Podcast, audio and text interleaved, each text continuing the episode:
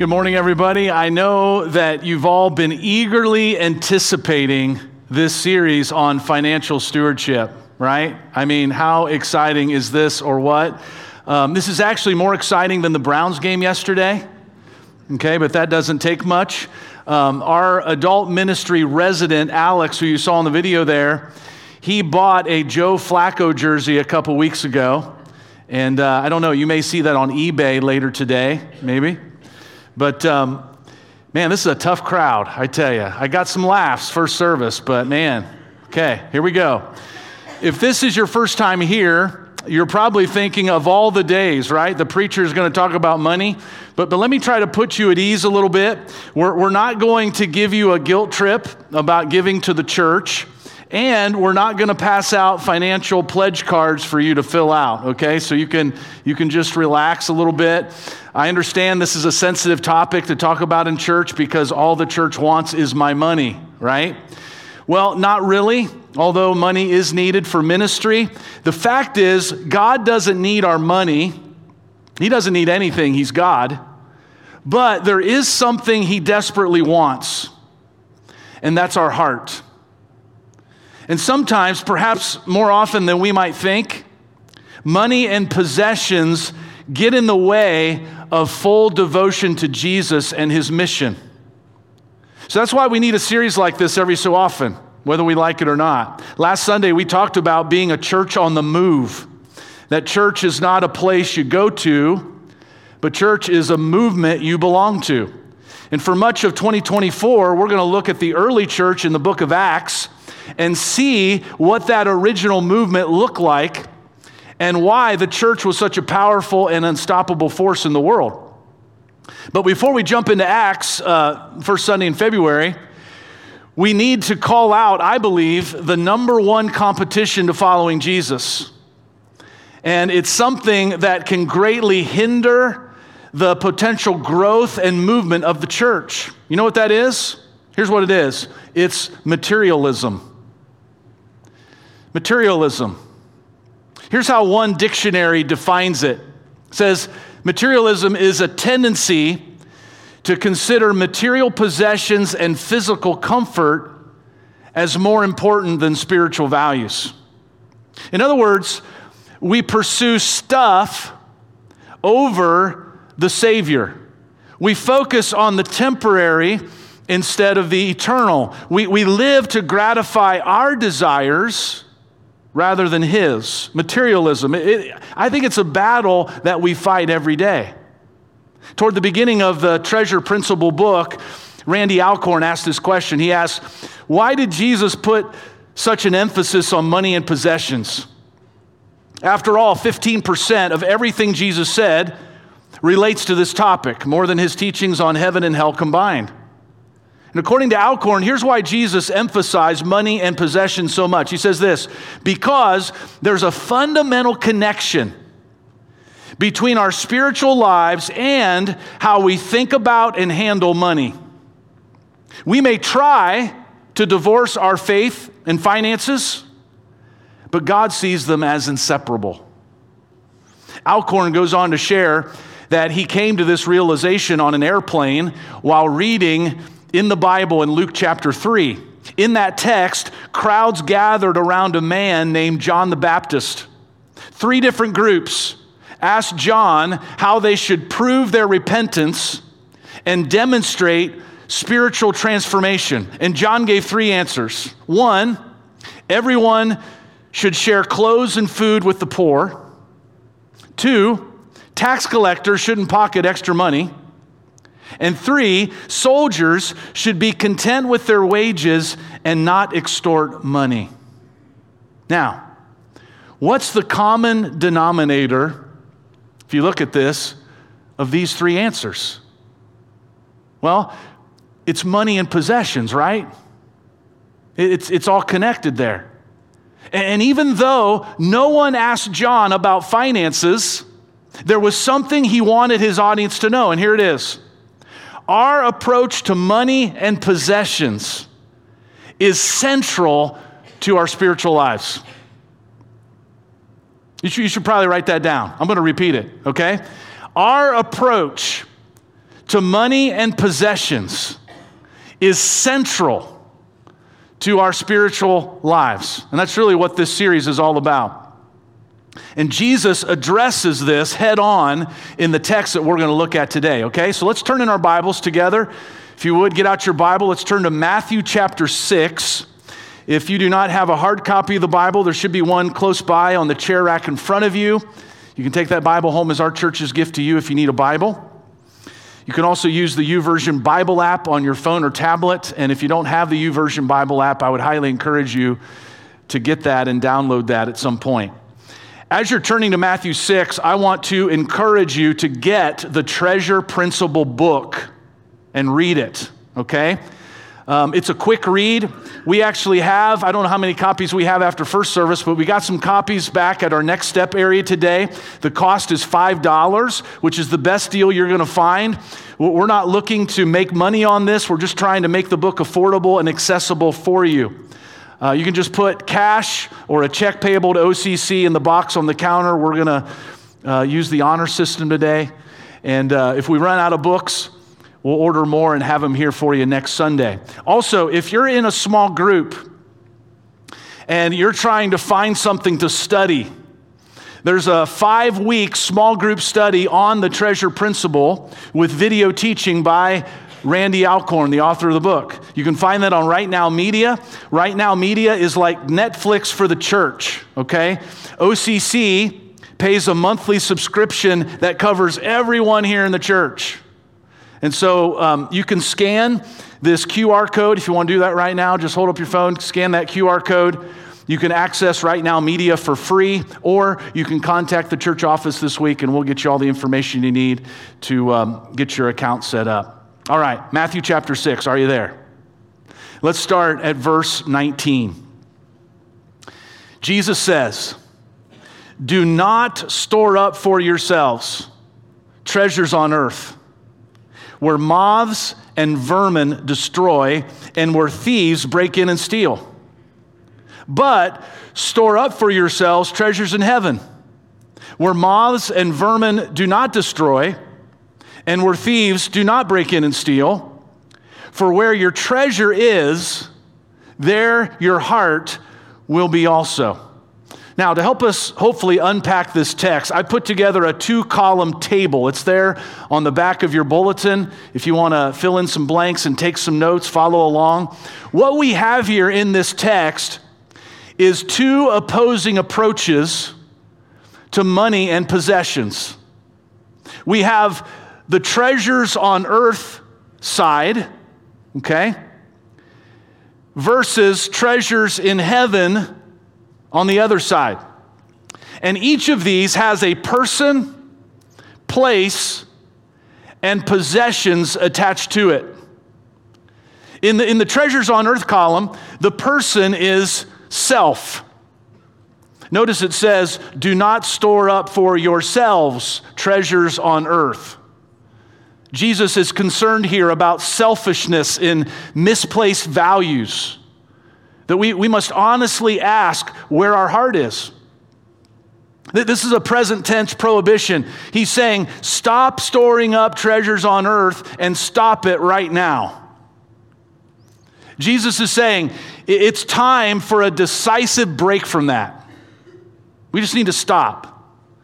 Life is not about you, it's, it's not about the here and now. There's a bigger picture, right? In Luke 12, Jesus tells a parable. He says this. He says, The ground of a certain rich man yielded an abundant harvest. He thought to himself, What shall I do? I have no place to store my crops. Then he said, This is what I'll do. I will tear down my barns and build bigger ones, and there I will store my surplus grain. And I'll say to myself, You have plenty of grain laid up for many years. Take life easy, eat, drink, and be merry. But God said to him, You fool, this very night your life will be demanded from you. Then who will get what you have prepared for yourself?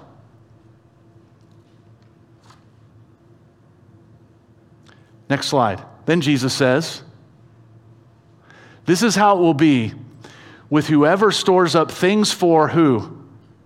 Themselves, but is not rich toward God. Now, to be clear, Jesus is not against having possessions. He's not against saving. He's not against preparing for the future. Okay? The issue here is being greedy, selfish, and materialistic, where it's all about you and the pursuit and the preservation of your stuff.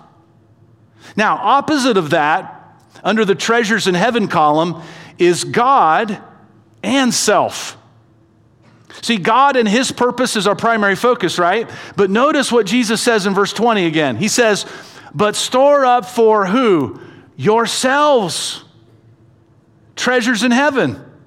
There's that word, yourselves again. See, as it turns out, Jesus is, is not opposed to us storing up treasures for ourselves. He actually commands it here. But what he's telling us is stop storing them in the wrong place and start storing them in the right place. The wrong place is earth, the right place is heaven.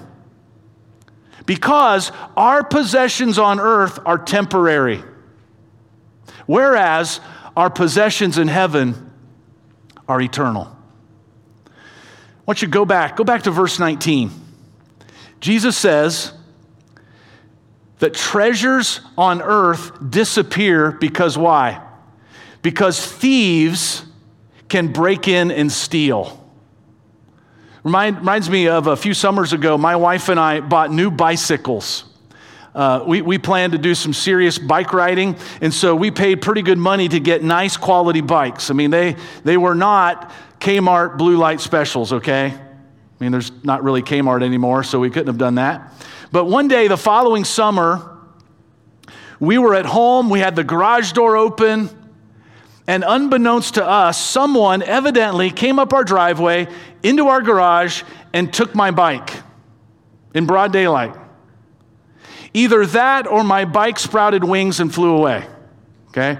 Uh, the Bible does say in Proverbs 23 5, cast but a glance at riches, and they are gone, for they will surely sprout wings and fly off to the sky like an eagle. Okay? Well, whatever it was, I called the police. And the police were gracious enough to come to my house. I filed a report, and they said that they'd keep an eye out for my bike. And I was thinking, you know what, my bike is probably gone forever. But a couple days later, a police officer spotted it and returned it to me. It had a slight tear in the seat, but I was just happy to have my bike back.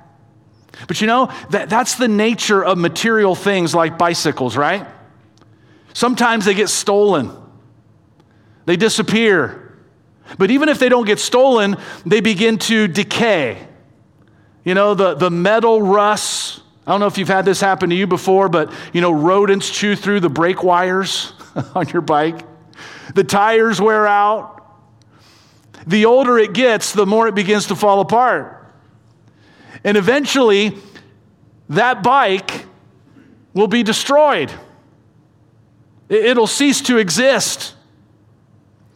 And that's what happens to treasures on earth. They are temporary. And so, storing up treasures on earth isn't simply wrong, it's foolish because they don't last. In the end, they're worthless, right? I want you to imagine yourself near the end of the Civil War. You're a northerner stranded in the South by the war, and you plan to move home when the war is over. But while in the South, you've accumulated lots of Confederate currency. And suppose you know for a fact that the North is going to win the war soon. What will you do with your Confederate money? Well, if you're smart, you'll immediately cash in your excess Confederate currency for U.S. currency, right?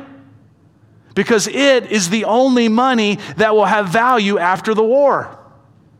You'll only need to keep enough Confederate currency to meet your short term needs. And in a similar way, Jesus is telling us here to transfer our excess currency on earth for the currency of heaven because to accumulate earthly treasures we cannot hold on to is like stockpiling Confederate money, even though we know it's about to become worthless. That's why storing up eternal treasures in heaven is not only the right thing to do, it's the wise thing to do because they remain. They last forever. They hold their value. See, these treasures in heaven, here's what they are they are whatever is of good and eternal significance that comes out of what is done on earth. That's what these treasures are. Whatever is of good and eternal significance that comes out of what is done on earth. For example, holiness of character. That's something that we can store up in heaven. How about people led to the Lord? Or how about disciples, fellow believers that we're nurturing in the faith? The Bible says we will reap a reward for doing good works, persevering under persecution, treating our enemies kindly, and showing compassion to the needy. You know, in the context here of Matthew 6, storing up treasures in heaven really focuses on the compassionate use of material resources to meet others' physical and spiritual needs. Back in verse 3, Jesus says, But when you give to the needy, he's assuming we're going to do this. But when you give to the needy, do not let your left hand know what your right hand is doing, so that your giving may be in secret. Then your Father who sees what is done in secret will what? He'll reward you. Later on in Matthew 19 21, Jesus tells a rich young man, If you want to be perfect, go sell your possessions and give to the poor, and you will have what? Treasure in heaven. Then come, follow me, Jesus says. In light of these passages and others, here's what Alcorn writes. He says, Taking money and possessions we could have stored up for ourselves on earth and instead giving them to the poor is how we store up treasures in heaven. Now, this leads nicely into the takeaway for today and the treasure principle. Are you ready for this? I want you to write this down. Okay, it's there in your message notes. Here's the treasure principle you can't take it with you, but you can send it on ahead. Right? I want us to repeat that together from the screen on the count of three. Here we go. One, two, three. You can't take it with you. All right, very good. Good job. You can't take it with you, but you can send it on ahead. You see, you never see a hearse pulling a U haul, right? No. Why? Because you can't take it with you. See, treasures on earth are temporary, they disappear, they decay, and eventually they're destroyed. It does no good to selfishly hoard them. But treasures in heaven are eternal, they remain. That is what reaps a reward. And we can send those on ahead. In fact, they'll be waiting for us when we arrive. And so today, I want us to, I want us to think about and I want us to decide to store up eternal treasures. That our focus, our pursuit, our approach to money and possessions isn't about the here and now, but it's about eternity. For Jesus says, where your treasure is, there your heart will be also. Where is your heart? Where is your heart? Is it set on the right person? Is it settled in the right place? Is it satisfied with the right possessions, those heavenly ones? What person, place, and possessions are you living for? Let me conclude with two steps that we can take to store up treasures in heaven, okay? Two steps. Here's the first one, and that is to be crucified with Christ. Well, that sounds kind of extreme, doesn't it? Be crucified with Christ. What it means is that we need to die to self and our own desires so that we can live for Christ. I, I, I basically stole this from the Apostle Paul. Galatians 2:20 says this. He says, "I have been crucified with Christ, and I no longer live. But Christ lives in me. The life I now live in the body, I live by faith in the Son of God." That, that is huge. I love that line. I live by faith in the Son of God who loved me and gave himself for me. You know, I, I think it takes some pretty radical faith in Jesus to store up treasures in heaven because much of what we see and hear in our culture is focused on temporary material things, right? Things like AirPods. How about Ugg slippers? Anybody got some Ugg slippers? Or how about, are they Squishmallows and, and Lego sets, right? Now, there's nothing wrong with these things as long as we put them in their proper place and see them for what they truly are temporary things. They are not to be coveted, they are not to be the most highly treasured or cherished thing in our lives because Jesus, Jesus is our ultimate treasure. And nothing compares to him. Later on, again, in the context of our text, later on in Matthew 6, Jesus says this He says, No one can serve two masters. Either you will hate the one and love the other, or you will be devoted to the one and despise the other. You cannot serve both God and money. Who will you serve? Back in 1815, been a while back, Napoleon was defeated in the Battle of Waterloo, and the hero of the battle was the Duke of Wellington. The Duke's most recent biographer claims to have an advantage over all the other previous biographers. His advantage was that he had found an old account ledger that showed how the Duke had spent his money. That, says the biographer, was a far better clue to what the Duke thought was really important than reading his letters or his speeches. Can you imagine that? If someone wrote your biography on the basis of your bank account or your income tax return, what might it say about you and your loyalties and your focus and about whom you serve? Man, I, th- I think we've got to come to a place where we're willing to be crucified with Christ and to live by faith in the Son of God. Well, here's the next takeaway, and that is to be generous in giving to others. The Apostle Paul writes to Timothy, his son in the faith, these words, and this is a great parallel text to the one that we've we looked at in Matthew 6. He says, Command those who are rich in this present world not to be arrogant, nor to put their hope in wealth, which is so uncertain, but to put their hope in God who richly provides us with everything for our enjoyment. You say, it's not bad. We, we, can enjoy the things that God has given, right? That's a good thing. But he goes on to say, command them to do good, to be rich in good deeds, and to be generous and willing to share. In this way, they will lay up treasure for themselves as a firm foundation for the coming age, so that they may take hold of the life that is truly life. Now, I want to be clear here. Paul certainly isn't talking about some kind of work salvation. Because we know that we are saved by grace through faith in Christ, right? But the primary way to lay up treasures in heaven is by investing in God's causes and in God's people. The primary way to lay up treasure in heaven is by investing in God's causes and in God's people.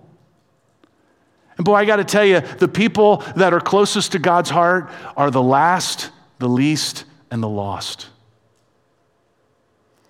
And as we invest in that, the ripple effect of those investments will last forever.